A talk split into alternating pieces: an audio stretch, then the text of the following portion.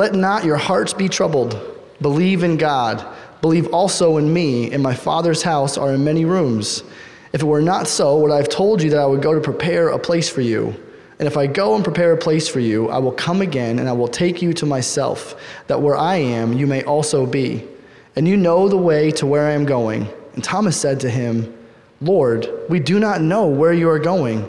How can we know the way? Jesus said to him, I am the way, and the truth, and the life. No one comes to the Father except through me. Hey, I want to start by setting the context in this passage this morning by asking you an important question. Okay, it'll help us begin to set the context here. Have you ever had a Three Stooges moment? You know what I'm talking about? You know, the, Three Stooges, if you ever watched them, one action would lead to another action, to another action, and each action would increase the pain, the frustration, the uh, chaos, until finally it would build to such a point of climax that Moe would inevitably poke, you know, Curly in the eyes and probably slap Larry, and you know they would go off. And and and if you're watching the Three Stooges, you know that as those events snowball, one on top of the other on top of the other, we laugh harder, right? The humor, that's how they would build the humor. Have you ever had a, a Three Stooges moment? What I mean by that? I'll give you an example. Uh, uh, about two weeks ago, it was my day off. I was doing some chores, some work around the house, and I had just gotten started, and I, I, I hit my shin on like uh, the, the trailer, uh, my boat trailer, and I, I tried to remove all the skin off of my shin, you know? So now I've got this blood running down my, my leg and everything, and so I'm holding on to a tire that I was trying to fix, and so what do I do with the tire? I drop it. Where? Yeah, on my foot. So I do this, I grab it, and I lean over. And when I lean over and grab it, I hit my head on the trailer, and I literally fall down. You remember, you know, the cartoons where you see stars? You know, I'm sitting there and there's stars. I'm looking for Tweety birds and all. I mean, I finally, I just look up at the sky and I say, "Okay, Lord, what are you trying to say?" You know, you, have probably had that, right? You, where you just know you, those moments where you say, "This is not going to be a good day." Right? You, you just start out your morning like that, and you know, I, or you say, I should not have gotten out of bed this morning. It's just those are those are three stooges moments. And sometimes when we feel these little things that pile up on top of each other and it, it builds the chaos, the frustration, the irritation in our lives, we certainly understand that that can happen and interrupt our lives. But then there are those times where something more serious happens. And it'll be something here, and then another, and then another right on its heels or shortly thereafter. And it just turns your entire life upside down. My mother in law has a superstitious uh, idea about this. She says it always happens in threes, right? And one happens, and then something else, and, and it, it just completely turns your life upside down.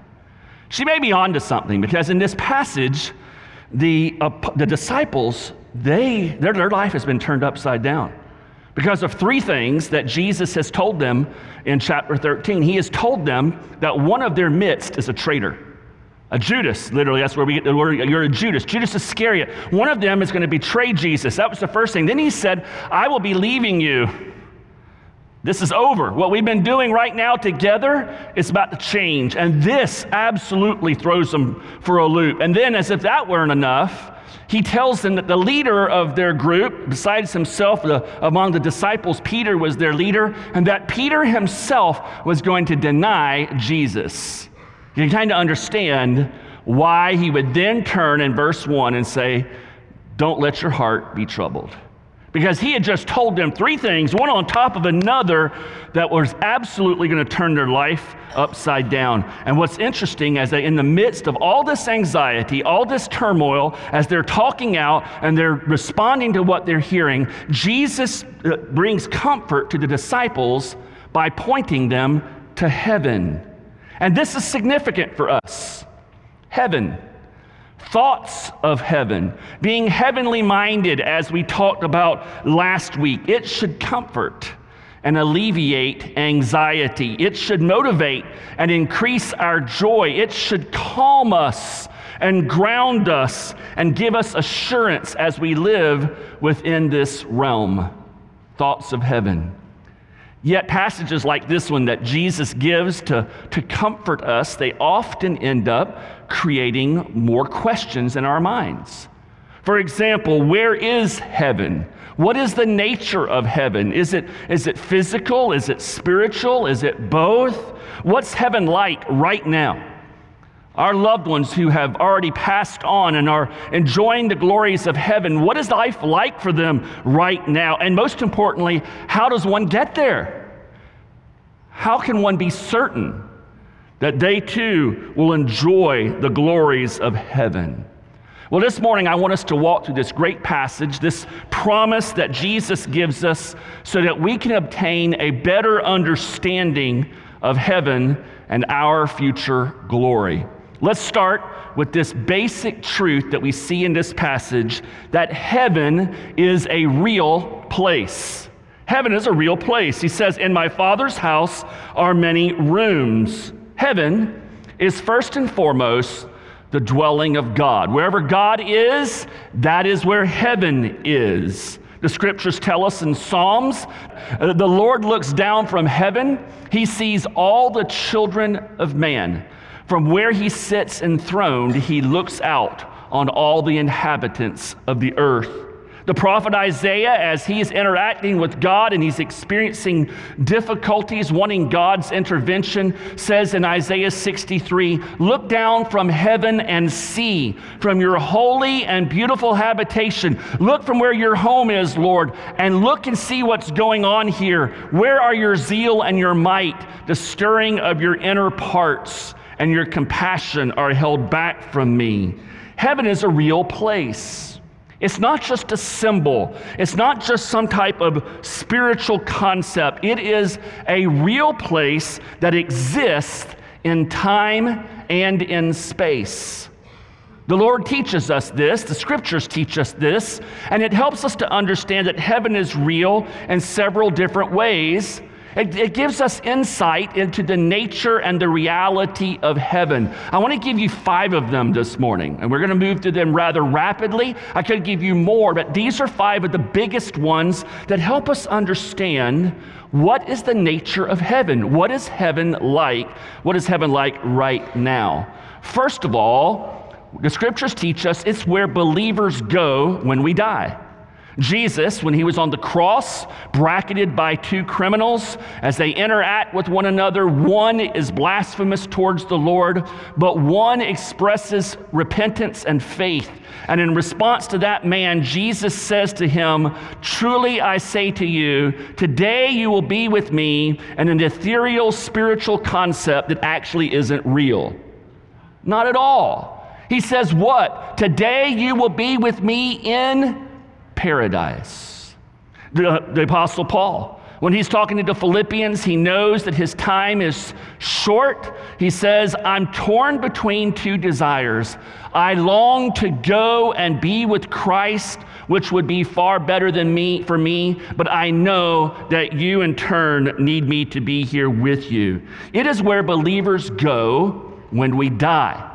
Second aspect about heaven it is either a spiritually unseen realm in our dimension, or it occupies a different dimension. It's either an unseen realm within our universe that we just cannot see, or it exists in another dimension. You know, uh, the scriptures give us some, some neat insight into this. A few weeks back, I told you the story of Elisha, the great prophet of Israel. And there was this incident where he was uh, accused by the king of Syria of having a spy. He must have a spy in the camp because the information, the intelligence that he was giving to the king of Israel was allowing the Israelites to thwart the plans of the Syrian king in battle. But in reality, what was happening was God was telling Elisha what he needed to know to give good countenance and, and guidance and counsel to the, to the Israelite king. So the Syrians sent an army to the city of Dothan, where uh, uh, Elisha was living. And when his, his servant boy comes out in the morning time to get water and to do different things, he looks up and he sees that the city is surrounded by this army and they are about to attack. And he, he has a Three Stooges moment, right? And he runs back in and he gets Elisha, and Elisha brings him back out. And Elisha is nice and calm and he's not anxious at all. And he turns to this young man and he says to the Lord, Oh Lord, please open his eyes that he may see. So the Lord opened the eyes of the young man, and he saw, and behold, the mountain was full of horses and chariots of fire all around. You see, heaven is either a spiritually unseen realm. In other words, it's with us right now, but for whatever reason, we are not allowed to see it. It's in our universe, or it is in a, a different dimension that at different times God has allowed his saints to see. I love what Elisha basically tells him greater is our army than their army because of all the angelic beings that were there. You see this principle also in the New Testament. The very first martyr of the New Testament church is a deacon by the name of Stephen. And as he's being stoned to death, God gives Stephen this great blessing of removing the veil between our realm, our earthly realm, and heaven. And this is what Stephen says as he is being, as he is being stoned. In Acts chapter 7, he was full of the Holy Spirit he gazed into heaven and he saw the glory of God and Jesus standing at the right hand of God. And he said, Behold, I see the heavens opened and the Son of Man standing at the right hand of God. Now, we uh, often ask, where is heaven at? And I made a joke last week, you know, go past Pluto and hang a left and don't stop till you hit it. Uh, we don't know exactly where heaven is. But clearly, there, it is existing in some kind of a dimension that we are not right now allowed to see. But in the future, we will see. A third truth that the scriptures give us about heaven is that it is the perfect, real source of which earth is the imperfect but real shadow.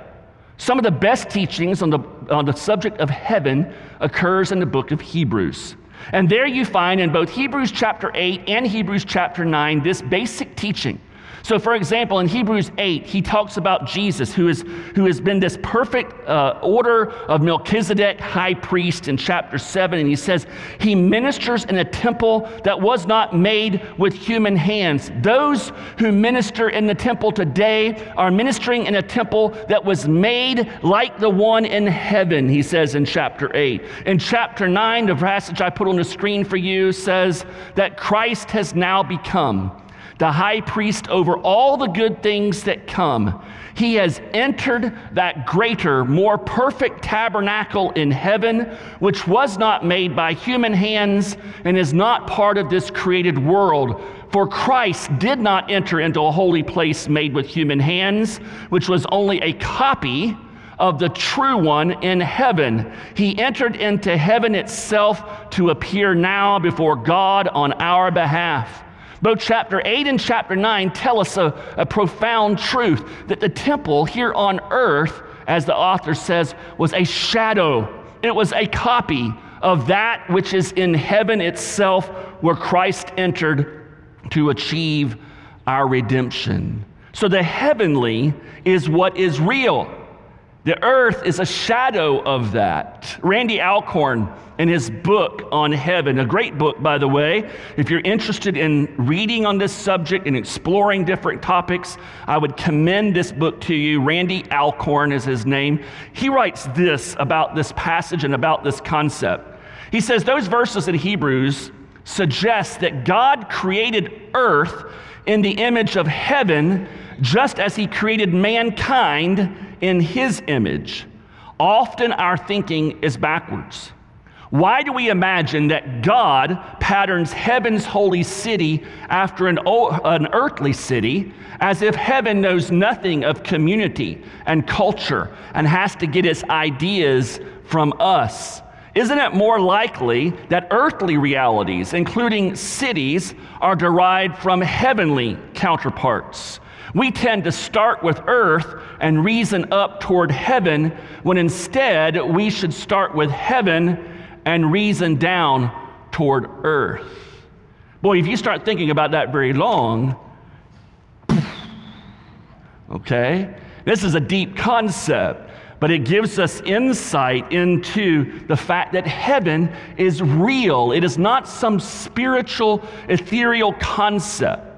It is an actual real place that exists in time and within space. Fourthly, there is a physical aspect to this perfect spiritual realm.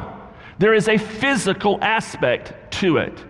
You know, in the past, when I have talked with uh, perhaps pastors of a persuasion that are more to the left or the liberal wing of Christianity, it is often uh, and, uh, something that they will say oftentimes is that the resurrection of Christ, well, it wasn't actually a literal resurrection, it was just something that kind of happened in spirit. It's a spiritual concept.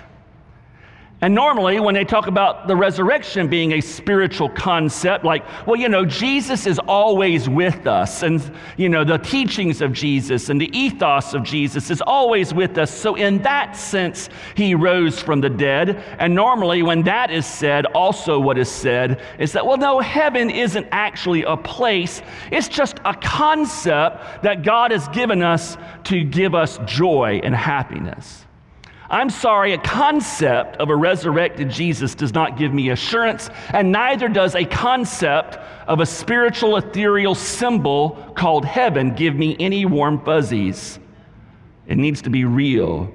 And the great thing is, is that the scriptures teach us that it is real and that it is that there is a spiritual aspect to this perfect spiritual realm.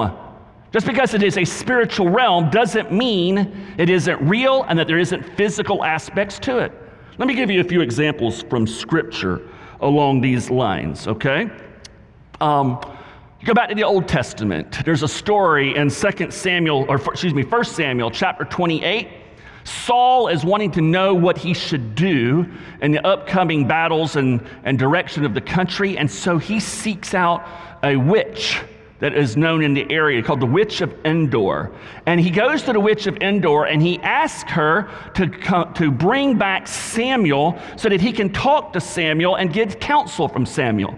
And guess what? It actually worked. I wonder if at that moment that witch went, Oh my, what's happening? You know, how much of it had been a con and now, oh my. Samuel, in his spirit form, appears to Saul and basically says, What are you doing? This is wrong. And he begins to proceed to, to bless out Saul and tell him how sinful this was. But Samuel knew, excuse me, Saul knew this was Samuel. That's interesting. So the soul of Samuel looked like Samuel in some way. Somehow, Samuel's existence in paradise still resembled the man Samuel. Another example. In the New Testament, Jesus takes Peter, James, and John to the Mount of Transfiguration. And there they are on the mountain, and then joining Jesus are who? Moses and Elijah. And Peter sees Moses and Elijah with Jesus. Somehow he knows, now this is before the days of photography, right? But somehow he knows that's Moses and Elijah.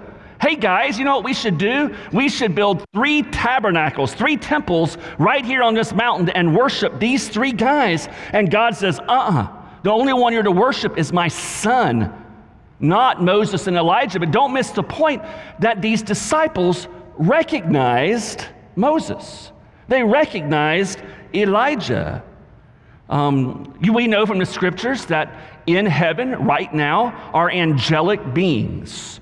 These angelic beings have substance, they have a form of existence. God is spirit.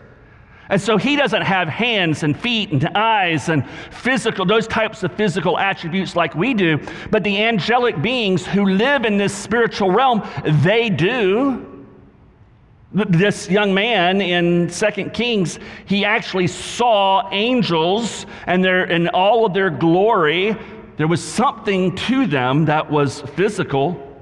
In Revelation chapter 2, verse 7, Jesus says, He who has an ear, let him hear what the Spirit says to the churches. To the one who conquers, I will grant to eat of the tree of life, which is in where?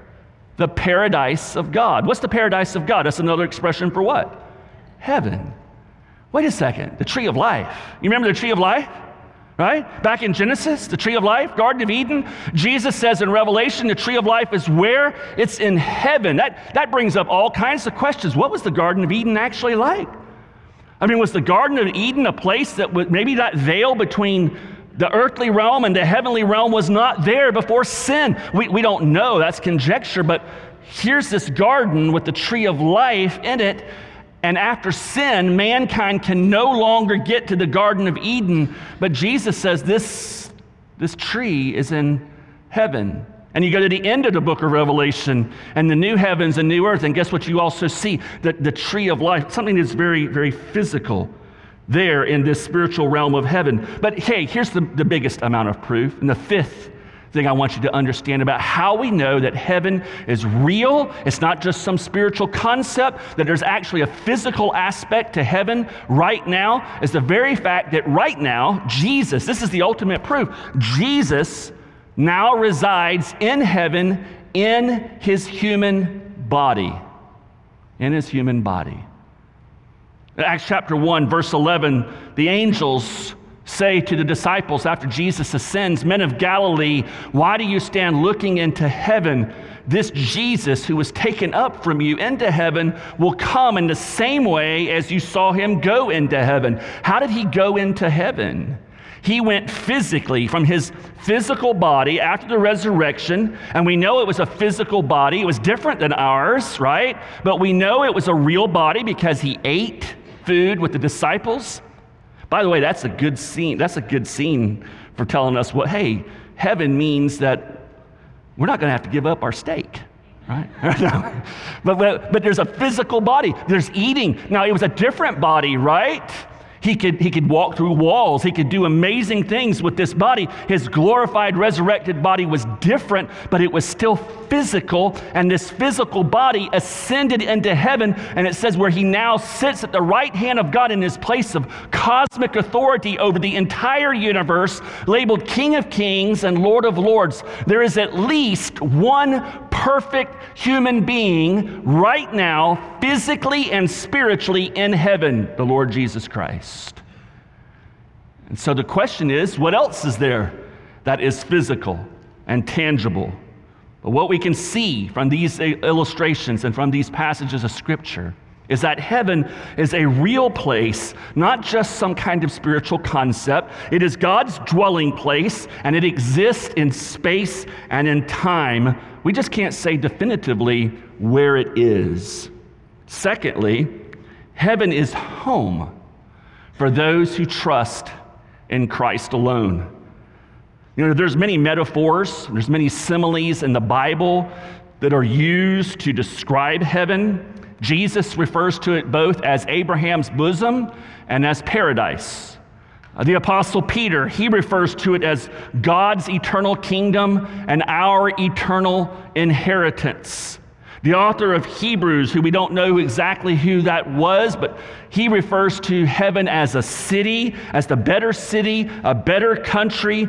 It is, according to the scriptures, it is bliss, it is life everlasting, it is eternal life, it is the fullness of joy. All of these expressions give us insight as to what heaven is like right now, and to the nature and wonder of heaven. But the expression, the, the, the metaphor that, God, that Jesus uses to help us understand heaven, Jesus uses different terminology. He uses the language of home, a home that has rooms for all of us. He's saying that heaven, which is God's dwelling place, is also our eternal home. Home. In my Father's house, the language of home, are many rooms. If it were not so, would I have told you that I go to prepare a place for you? Can I tell you what Jesus is not saying in this passage? Uh, many of us, we might have first read this passage in the King James Version. I memorized this when I was a kid. Let not your hearts be troubled. You believe in God, believe also in me. In my Father's house are many. Yeah, many of you know it, mansions. In fact, the, the language of mansions entered into our hymnody and other songs. Can I tell you that because of that arose a teaching in God's church that is false? The idea that somehow our heavenly home, our mansions, you know, are going to be determined by how good we are here on earth. The more I serve the Lord, the more I obey God, the nicer, the more splendid mansion I'm going to have. And if I'm a rascal and I don't live for God like I should, I'll be lucky to get a shack down by the river. This was used to motivate us. Apparently, you know, Steve Spurrier and all Gator fans will be lucky to get a shack if they get into heaven at all, according to Seminoles that I've talked to. Right? This idea that we can earn, we can pay it forward, the, the, the quality of our mansion. So, you know, some of us are going to look at others and say, well, should have listened to the preacher. No, not at all. Listen, when he says, In my Father's house are many rooms, as the ESV says, that's a better translation. The word for rooms is the Greek word mone. It literally means dwelling places. Dwelling places. So, in the Father's house, there is plenty of space for us all to dwell. In heaven, there is plenty of room for all of us to live. If you really want to see the point that Jesus is making, understand that the word room, mone, is only used twice in the entire New Testament. One here in verse 2, the other time in verse 23 of this same chapter. And this is how it's translated Jesus answered him, If anyone loves me, he will keep my word, and my Father will love him, and we will come to him and make our home with him. If anyone loves me, he will keep my word, and my Father will love him, and we will come to him and make our what? Home with him. The idea here that Jesus is saying is how should we think of heaven? What is heaven going to be like? It's like home. Paul will say in 2 Corinthians chapter 5 verse 8, "Yes, we are fully confident and we would rather be away from these earthly bodies, for then we will be at, say it with me, home with the Lord. Now, what does the word home mean? For some of you, excuse me, the word home may not conjure up warm, fuzzy feelings. In fact, there may be negative emotions and negative experiences. For others of us, home brings about great joy and great ideas. But home, in its most honorable usage of the word, an ideal home, what does it mean? Even if you didn't personally experience it, what should it have been? Well, it conjures up the ideas of security, doesn't it? Home is a place that is secure and safe for us. Home is a place of comfort. Home is a place of laughter and joy and happiness. Home is a place of contentment. It is a place of community, of, of knowing and being known. Our kids, parents, it's interesting, right? They, they always think that mom and dad, we don't know them. And, and, and of course, nothing could be further from the truth, right? Nobody knows them better than mom and dad. Why? Because when you live in home together, you very quickly become known and you know the other. It's a place of satisfaction, a place of peace, a place of rest. Home. It's tranquility. So Jesus is saying to us that death for the Christian, it isn't something to be feared. It is the best kind of family reunion imaginable. It's the family reunion without the crazy uncle or aunt that ends up ruining it for everybody. Right? It's perfect home with all that is communicated in that word, home. It's also a home, it's our eternal home, but it's only God's family that lives in God's home. In verse 4, he says, You know the way to where I'm going. And Thomas said to him, Lord, we do not know where you are going. How can we know the way? Jesus said to him, I am the way, the truth, and the life. No one comes to the Father but through me. Listen, it isn't an easy thing to say this morning. Excuse me. It's not a popular thing to say. But Jesus says, listen, home, heaven is your heavenly home. It is where God is. But everyone will not experience the wonder of heaven. Those who reject Christ do not spend eternity with God in heaven. Now, this is not a popular message today. In our day of inclusion, where everybody, everybody is included into everything, the more popular message is to say, well, listen, ultimately, all religions will lead to God. I, I spoke to a Christian just recently who told me, he said, well, listen, I, this whole idea of, of only Jesus, that's just offensive to me. How can we say that everyone who believes in other religions, I mean, they believe in God, they're trusting in God. Why wouldn't God allow everybody who just simply believes in Him and something that has to do with a cosmic creator into heaven? That He created many ways to get there. I said, you know, I would love to believe that. I really would love to believe that. That would be so much easier on all of us if we could just say, everybody who has any inkling of spirituality at all, they get to reside in heaven. And in fact, even those who reject uh, spirituality at all, ultimately, God's going to win them all over. It would be nice to say that. But as I told that Christian, I said, unfortunately, there's a downside to that view. The downside is that if, the, if that is what God has done, then we are worshiping an unimaginably cruel deity. We are, we are worshiping a sadistic God, not a loving, benevolent God. And he looked at me like, What are you talking about? I said, I can't even begin to imagine that I would voluntarily sacrifice one of my sons to a cruel and horrendous death supposedly for the redemption of souls and the forgiveness of sins, when all that is actually needed is for somebody to go down to the beach and commune through a sunrise with the Creator. Why would I give up my son and kill him and put him through that kind of agony if there were 9,999 other ways to get to me? What does that say about our Creator if that's the truth of the story. Jesus says, uh uh-uh. uh Jesus says, I am the way. And in the Greek language, it is, I am the one and only way. And why would Jesus say this? Because he goes on to say, I am the truth, all truth. And I am the life, all life. So, in other words, anything that disagrees with me is not truth, it is false. In our pluralistic world, standing for absolute truth is absolutely the last thing we're supposed to do.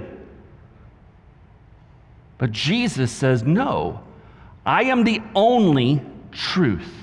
And if there's to be any experience of eternal life in God's heaven, it comes through me. Do you know this Jesus this morning? Have you experienced him yourself? If not, I would encourage you to trust in him. Heaven is a real place. Heaven is home for those who trust in Christ alone. One final thought, I just want to introduce it this morning. We're going to spend much more time on it in weeks ahead in future messages, but I just want to put it out there for you to consider as we close. Our initial heavenly home is not our permanent heavenly home. In verse 3, Jesus says, I go and prepare a place for you. I will come again and will take you to myself, that where I am, you may be also. This passage of scripture is often debated among biblical scholars. They ask Is Jesus talking to the disciples about heaven where people go right now? Or is he talking about that ultimate eternal heaven that the book of Revelation and other places allude to? Which one's he talking about? Is he talking about one or the other, or is he talking about both? I, I kind of think that primarily what Jesus is getting at here, based upon this verse, is he's talking the ultimate comfort we have is that new heaven and new earth, our permanent home. But what we learn from this passage is what is true in the permanent home is also going to be true in our temporary home, what we might call the intermediate state, heaven where our friends and loved ones currently are. Church, if we understand that this earth, and we're going to go more into this in a couple of weeks, we're going to get into the book of Revelation and really unpack this concept for us. And this really gets into what will we be doing for all of eternity and, and those types of things. But if we, if we really understand that this earth is a shadow of what is currently real in heaven, and what will be fully realized when Jesus finishes making all things new, our work for the Lord right now takes on a very tangible, real, eternal value.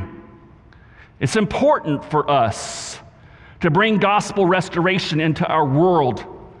It's important for us to bring this because when we do so, in some way, we bring just a little bit of the glory of heaven into this earthly realm right now. The Lord's Supper that we're going to be taking this morning, it points us to a meal that will be taken in that future permanent heavenly home. When we observe the Lord's Supper in a very tangible way, we are taking a little bit of that future heavenly glory and we're bringing it into this earthly realm. And the same is true when we bring the love of Christ into someone's life, whether they're a believer or not, what we are doing through our deeds and when we serve them and love them is we're bringing a little bit of that heavenly glory into this earthly realm, into that person. And this is why Jesus, at the beginning of this entire passage in chapter 13, he makes that grand statement it's by how we love one another that all men know that you are my disciples, because when we love like this, and we bring gospel restoration into people's lives, we're giving them just a little glimpse. That veil is removed just a tiny bit as to the glories of heaven. Let's pray before we take the Lord's Supper. As I pray, let me invite the men and the musicians to take their place. Heavenly Father, we come to this meal together this morning, thanking you that you have given us your Son, Jesus so that we can have the forgiveness of our sins, so that we can be made one through his body and blood. And as we observe this meal together this morning, Lord Jesus, we thank you. We thank you for your sacrifice. We thank you for taking on the wrath of God upon yourself that our sins, that we ourselves deserve to bear. We thank you for taking all of our sins and putting them under the blood and separating them as far as the east is from the west, so that they are no longer remembered by our Heavenly Father. In your name we pray these things. Amen.